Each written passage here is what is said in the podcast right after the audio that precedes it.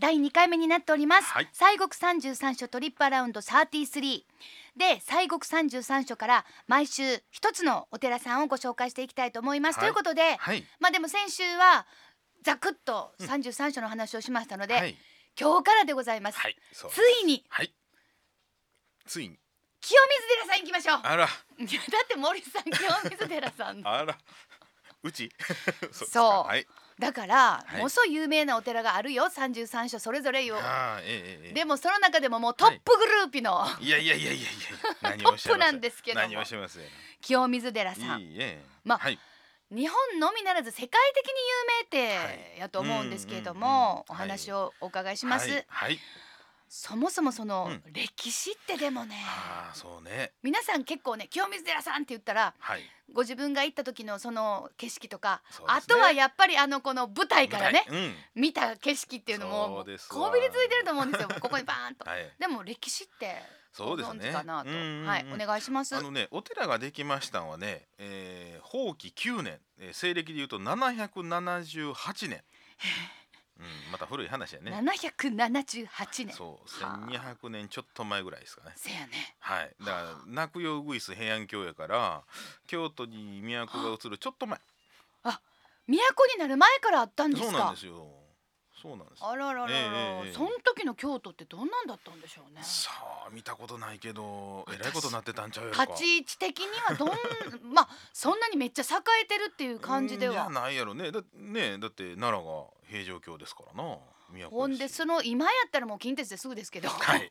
ま あ JR でも、本人ねえ当時はやっぱりえね、はい奈良からそう京です都言うてうんも、歩くとまあ一日かかりますそもんうねでしょうね小一日かかるんじゃないかなと思うんですが、さあそのような私たちがよく知ってるあの泣くよ動いすより前の778年、そうです始そうまなんりですでその時にね、うんえー行英孤児というねまあ仙人みたいな人がやりましてねはい、でこの人がまあ住んでたんですな山にで、うんうんそこにまあ水が湧いておりましてね、はいで観音さんの霊山として、あのーまあ、昔からありましてはいでその行栄さんがそこにずっと、まあ、山林修行をしてはりましたはいはいである時にね奈良の小島寺というお寺に円鎮さんというお坊さんがいましてねうん円鎮書にこの方がね夢をご覧になりましてねはいであんたを待ってる人がいるからあの早く来たへ来たへと行けと。あなたを待ってってる人がいる人がいるですわ そうそうそう でねえそのね手がかりは一筋に光るうーこの水の中にねひ一筋に光るその金色に光る筋があるっていうわけですよ。水の中に黄色に光る筋があるあそうまあまあ光る水があるっていうことですよほうなほうほ。うでそれをまあ手がかりやということで、まあ、黒朝飛び起きてで北へ北へとこう行くわけです。奈良から来たうよんね、ちょはっいとね小島寺っていうのは今もありましてね、はいあのーちょうど飛鳥の方なんですわ。うんうんうんうんえーキトラ古墳とかの近所なんですけどね。はいうん、でそこで、まあ、ずっと歩いてきはりますでそうするとやはりその川の中に一筋に光る水を見つけるわけですわあ見つけちゃうんだ、うんそうはい、で他の人はそれ気づかないとあの園芸巻の中には書いてあるんですねうん、でまさにこれがそのあお告げの通りやということでその水の、おまあ、源をこうさ、まあ、遡ってこう辿っていくと、はいうんそこに行栄さんがいるわけですよ。はあ、えーで行栄さんはね「いやあんたを待っとった」とでこれから志があって旅に出ると行栄さんが行栄さんが、はいでついてはまあ言うたら後継者を探してたんですよね。あ自分は出かけるからそうそうそうここをお守り留そう守番というかなんというか、まあ、後を託したいということでねあはい それでそのエンチンさんにこの山がその観音さんの霊山でうんこの湧き出す水がその観音さんのお水やと。はいい、うことでその、うん、後を託して、うんまあ、言うや否や消えたと書いてあるん ですよね。え来はったんやー消えたんですよ。ドドロンドロンドロンとそうそうそうそうそう そうドロンと、ドローンします、えー煙が出たかどうかは知らんけれど、ねえまあそれほんでですまあそのねあの異名を守りましてはいエンチンさんがいたわけですわ。ええでそうしたらね、えーしばらくしたら夏の暑い時に一人の武将が鹿狩りに上がってくるんですね。あ鹿おんにゃうん、いやそうなんですよ。うんまあその鹿狩りにね武将が上がってきたのが坂上田村麻呂子っていう方です。その人知ってるあらそうですかいや。知っていや会ったことはえなあい会でったすことなけいどあーでもた坂の上の田村丸でしょはい、そうです。はい、はいはいえーあの征夷大将軍ですわな、はいでその田村麻呂子がまあ鹿狩りにき行きますわねうでん鹿を取って暑い時ですから喉乾いたんで水を探してたら綺麗にこう流れる水があるんではいね、はいはいえー水なんでどこがまあ源かなとこう行くとうんそこの、まあ言うたら源源におられたんがその、はいえーエンエンジンさんエンチンさんがいらっしゃって、ではいそこでね、あのー聞くわけですよ何しに来たんこんな山奥と。エンチンさんそうが そうねそう坂の上の玉浦麻呂にそうはいそしたらいやいやここにねいや鹿狩りでうんぬんかんぬんとこう話をすると。坂の上の玉浦麻呂が、がそうするとね ここの山が、えーそういう観音様の、まあ、霊山であると、、はいいうことで、まあ、エンチンさんが、まあ、田村麻呂港にここは摂取したらあかん場所だよっていうことをこうああ諭すそうか鹿取りに来たんやけど、うんそうそうちそうゃうでここあかんでちゃうよあかんでって言ってうんでまあその取った鹿をちゃんと葬ってお供養してでまあそこで観音さんとかあの、まあ、仏教の話とかいろんなこういうようなところにこう親しまはるわけですよね、はいあのエンチンさんからこの坂の上の田村麻呂がうんでまあ家帰りましてね奥さんが三好孝子さんっていうんですよでね三好孝子名部っていうんですが名部っていうのはねあの将軍さんの奥さんという尊称なんですけど、あね、女王みたいなあね、そうそうそうそうでその三好高子名部が、まあ、私も同じねあうのん罪ですということで、あの住んでおられた、まあ、そんな大きなお屋敷ではないとは思うんですがそのお屋敷を、まあ、移築をしてねその園賃さんに住んでいただこうと、まあ、はいその頃はもう草案ですから、あの雨ふ雨風吹いたらひっくり返りそうだねとこに住んでおられたのを、うんうんまあ、ちょっとはマシなとこにということでその移築をして、はいでまあ、だそこがおそらく、まあ、本堂らしきものができた頃なんでしょうな建物としてはね。あはいはいはいそこが本堂になるものであろう、えーどうっていうねでまあそれからしばらくするとお田村麻呂公がですな征夷大将軍の命であの東北へ行かないかんとはい、あのえー今の岩手県の奥州市、うんえー昔あの水沢市って言ってたところですけどね、うんうんうんあの一帯にアテルイというのとモレという2人の、まあ、リーダーがいましてねアテルイモレそす なんかヒップホップユニットみたいですよ ねう、うん、でねいやこれあの、うんあれなんですよこのお話は歌舞伎にもなりましたしねアテルイモレの話うん、が、アテルイもアテルイっていうねあおーのその元があー確か劇団新幹線さんがやってたあのあおー芝居なんかあったなそういえばアあテルイの昔々の話するやつそうそうそううんそうもなんっでとすよざっくりした言い方ですけ どはい、とかねう、ん、うん、そうなんですよあ宝塚でもやりましたしねあそうですか、うんまあ、その2人のリーダーがね、まあ、いててで要は朝廷軍はそこを早いことこう平定したかったんですわはいはい、まだ要するに東北を治めてなかったそんうでそすうそうね疑心暗鬼なんうでんすよね、うんうんうん要はあの、まあしばらく時代が下がるとほら金色堂ができるでしょはいだからほら金が取れるしおお鉄砂鉄あの南部鉄器がああるんでだからものすごい資源が豊かなところであったなんで、まあ、そこであの反乱を起こされると怖いことで早いこと、まあ、抑えたいということで行くんですが、ね坂の上の田村麻呂が、うんところがねそんなん決着つかへんわねあんなうんでまあ最後はあのどうもそのうーこのアテルイとモレと田村麻呂公がこう仲良くなるんですよ、なんかこううんなんていう信か、頼関係が生まれてああお前も頑張っとるなみたいになったんでしょうねそうそう多そう分ねええやっちゃみたいなね、でこの二人をね、うん生かしたまま連れて帰ってくるほうほうほうそれほんまもは悪い意味じゃなくての、そうねほんまはね首跳ねて首を持って帰らなあかんのを、多分ねそう連れて帰ってきた、はいでね何したかいうとね朝廷に除名嘆願運動をするんで すよ仲良くなってしま助けうてやってほしい完全にもう取り込まれてる感じになってますけど、うんまあでもまあ ええ結人なの局そうそうあのーまあ言うたら攻め込むという意思がないとなんであはいはいはいそそうそこはそこでやっとるとそうなんですようん、なんでもう一回朝廷が認めてやってほしいということをね一生懸命言うんですね、はいでそれでもまあ結局朝廷は最後あかんのでね大阪の枚方のとこでまあ首を跳ねたというふうに、わおうん、片野神社という神社があるんですが、はいはいまあ、そこで、あのーその処刑したっていう伝説があるんですけどね、はいはいまあだからこの2人の命をね助けてやれなかったということと、まあ、うん敵味方関係なく、まあ、たくさんの方がね血流れてますんで、はいはいそれの母内を弔うというのに建てたんがその整備していったんがこの清水なんですよ。ふわー話が壮大ですね ね、だから岩手県のね、うん水沢欧州一帯のご縁っていうのはもう1200年前からのねそういう縁があるんですよね。もうスケールと歴史のスパンが長くっていいややいやいやいやいやーでもそこにはい。坂の上の田村麻呂が出てくるのは、もううんそれもびっくりしました、うん、そうなんです。はあそうかもうそこからはい。清水寺さんだからまあ清いお水って書きますもそんうなんねです。だからもうこの水がね、要は行栄さん、円珍さん、田村麻呂公の三人を引き合わせるんですよ。はあ結局。だからこれは観音様のまあ霊水ですからね。はい、観音さんがこの三人を引き合わすんですな。えーさあそして、うんまあもう1月、まあ、2週目になったんですけれども、今年の漢字はい、ということでまあ去年のことになるんですがでもそこはあの清水の舞台のところでうんわーっとこうかかはるという。あそう本当はね、うんずっとね奥の院でやってたんですけれども、はい奥の院がちょっと解体半解体修理があったんで、うんその間は本堂へ移動したんですでまあ本堂67年やってたんかなはい本堂で、であのーおことに治りましたんでまた戻って、うんで今は本堂の屋根替えの修理をねやっててちょっとその足場があってねはい本堂ではできないんでまた元のほうほうほう奥の院へ戻ってきて今年の漢字をほんで、えほんなら、はいあのその改修工事はいつ頃には終わりそうな感じですかうーんまああとに早くて2年2年屋根替えだって4 5 0年に1回しかしませんからほなもう当たったらラッキーやんそうあのね今足場あの電柱の再利用とかでやってるんですけどねほう番線っていわゆる針金のちょっと太いやつをはいはいはい丸太で組むだけの足場なんですけれどね、へえこの技術もすごいですよ。そうでしょううね、んそれがあの高いとこグー支えてるわけでしそうょなんですあ。ーですそかうからね、ぜひともね、うんあの、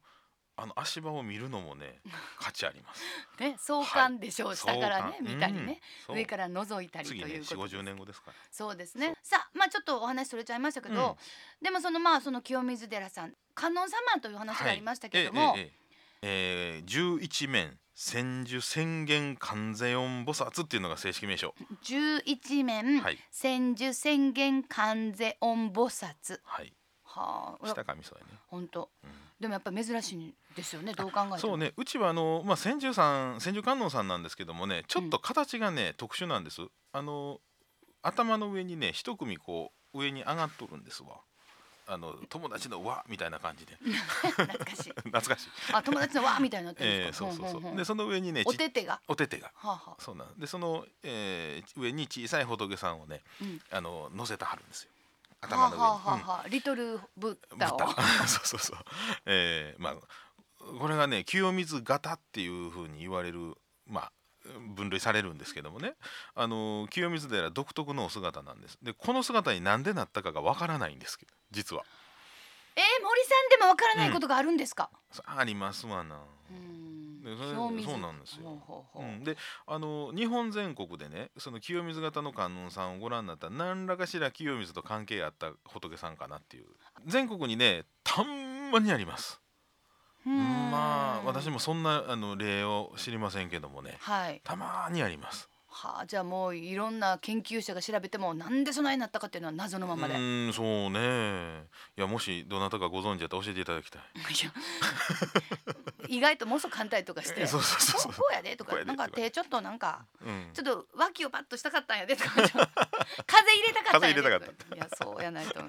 すごいですねそれでそのう御ん開帳ってなるじゃないですか、ございますよ。はい。あの33年に一度まあこれ先週話した33また出てきましたけどね。ああねはい。行産やでっていう行さんや例でっていえうそうですからね33年に一度お扉をね、開けましてねはい中のご本尊の秘仏でございますけどもその仏さんを拝めます次はね、えー西暦でいうと2033年これまたぴったり2033に合うんですねそうなんですよ。すごいなあそう15年後かですかね。 15年後はい。まいいこれはすぐすぐ。すぐやね、うんさあそして本堂は国宝に指定されてそうです。はい。まあでも仁王門でしょうん。奥の院、はい。行三十さんの塔とかいっぱいありますね。ありますやんか、あとえー音羽の滝あ、お滝ね。そうお水ですよ。あのうーん。森さんがぜひここは訪ねてほしい見てほしいと思われる場所っていうのをぜひ教えてくあだーさいそうですね。まあやっぱり、えー時間帯はね、朝一か夕方朝一か夕方うんの景色。うんうんうんあの清水は東山なんで、はいはいはあいの日の出は見れないんです。見られ東山あ私東を山を背にしてますそようねそうそうそう。はいはい、だから西の山が見えるんですわ。はいはいですからね朝はあのお日さんが上がってくるとまだちょっと薄暗いんですけれども街中がねあのこう太陽の光が当たってくるそれは綺麗でしょ綺麗ですよなんかこうおひいさんバーンもいいけど、え照らされてるのをええなんか違う次元で見てるみえたいにちゃいます、そうそうそうそうそうそうだんだんだんだん明るくなってくるのそれは綺麗でし綺麗でょうすね朝のお勤めの時に見られたりとか、そうですでね、うんあともう一つはねそのまああと反対に夕方はい夕方はあのお日の入りがずーっとね最後まで見えますああそうですよね、ちょうどこう西にこそうなんです向いてねるわ。けで、ええですからね、この山に西山にずーっと太陽が沈んでいく最後の最後まで、で全部完全に隠れて稜線がね赤く光るんですよ。ほう、ええこの景色がまたね、あのー素晴らしいですよ。西の方にあるんですよね多分極楽浄土はああまあねそうですね。て言い最後まのすよね極楽浄土ですから。ほなもうそうちゃうかみたいな景色がそうそうそうそうそこにバーンと、だからうちのねサイモンっていう門は実はその日の入りの太陽を拝む場所やったんですよ。でそうなんです西の門でサイモンっていう名前がついたん です。あーガーファンクルじゃない方のやつですよねそっちと ちゃうね。 はいおすすめのところで見るのもいいし、は時間もいいしあと、う自分で行っておすすめのあのお気に入りのとこっていうのをねはい。あなんか持つっていうのもいいいんじゃない、うんそれぜひとも見つけていただきたい。ね。うん。それ本当にそれが様々になるぐらい清水寺さん本当に広いですし、はい。そうすでもやっぱり何と言っても一度ぜひぜひはい。行ってみてくださあいりがとうございます。さあそれでは清水寺さんのアクセスはい。音羽山清水寺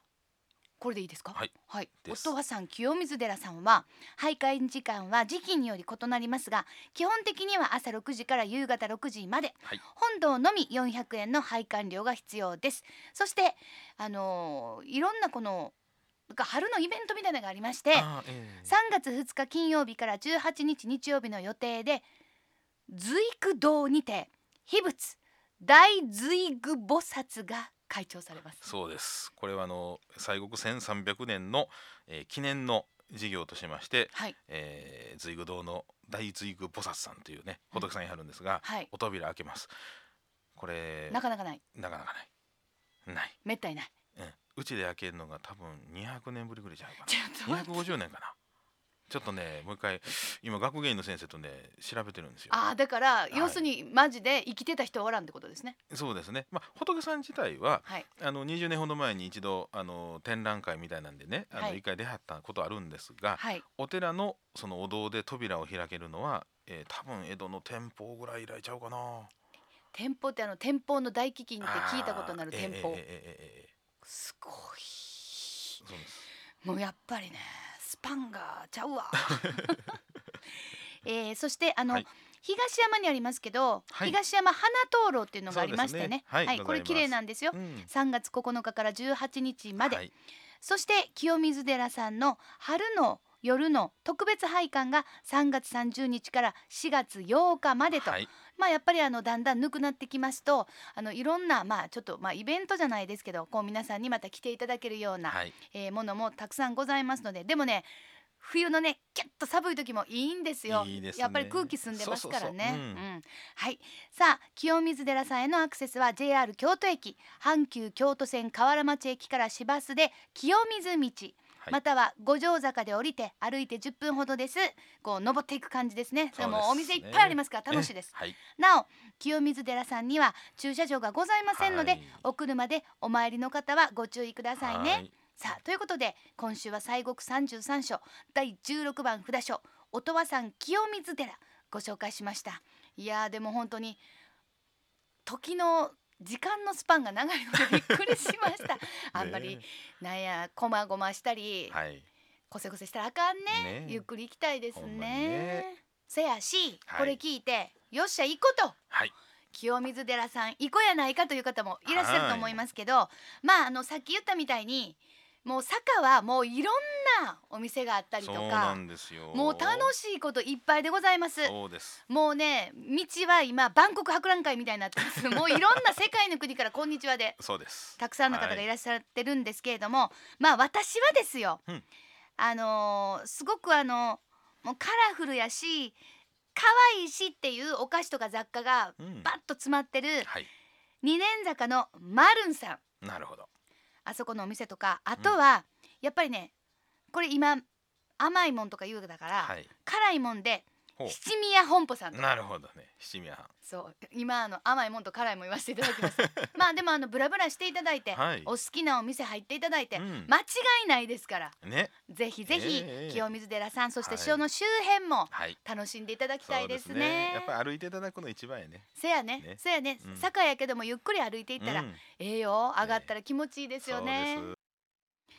さあいかがだったでございましょうか第2回の西国三十三所トリップアラウンド33、はいということで、えーついに今週からですねその33のお寺さんを一つずつご紹介していくということで第1回になります、はいそういう意味では、そうですうんうんうん清水寺さんでございます、はいありがとうございまあやっぱりあの森さんが清水寺さんから来ていただいておりますので、え